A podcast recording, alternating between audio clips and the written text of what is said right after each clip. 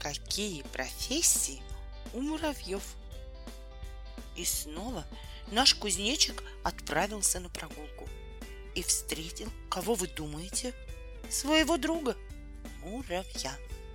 Здорово, дружище, поприветствовал его муравей. Как живешь? Кем работаешь?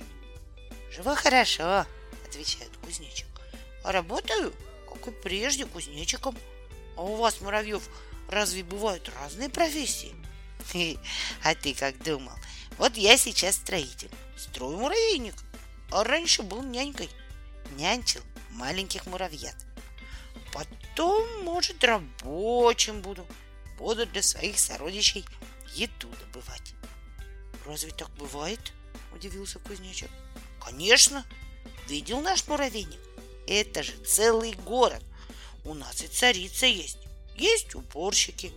Муравейник убирают. Есть солдаты. Муравейник защищают. Есть даже те, кто домашних животных разводит. Так у вас даже домашние животные есть? Есть. Тли называются.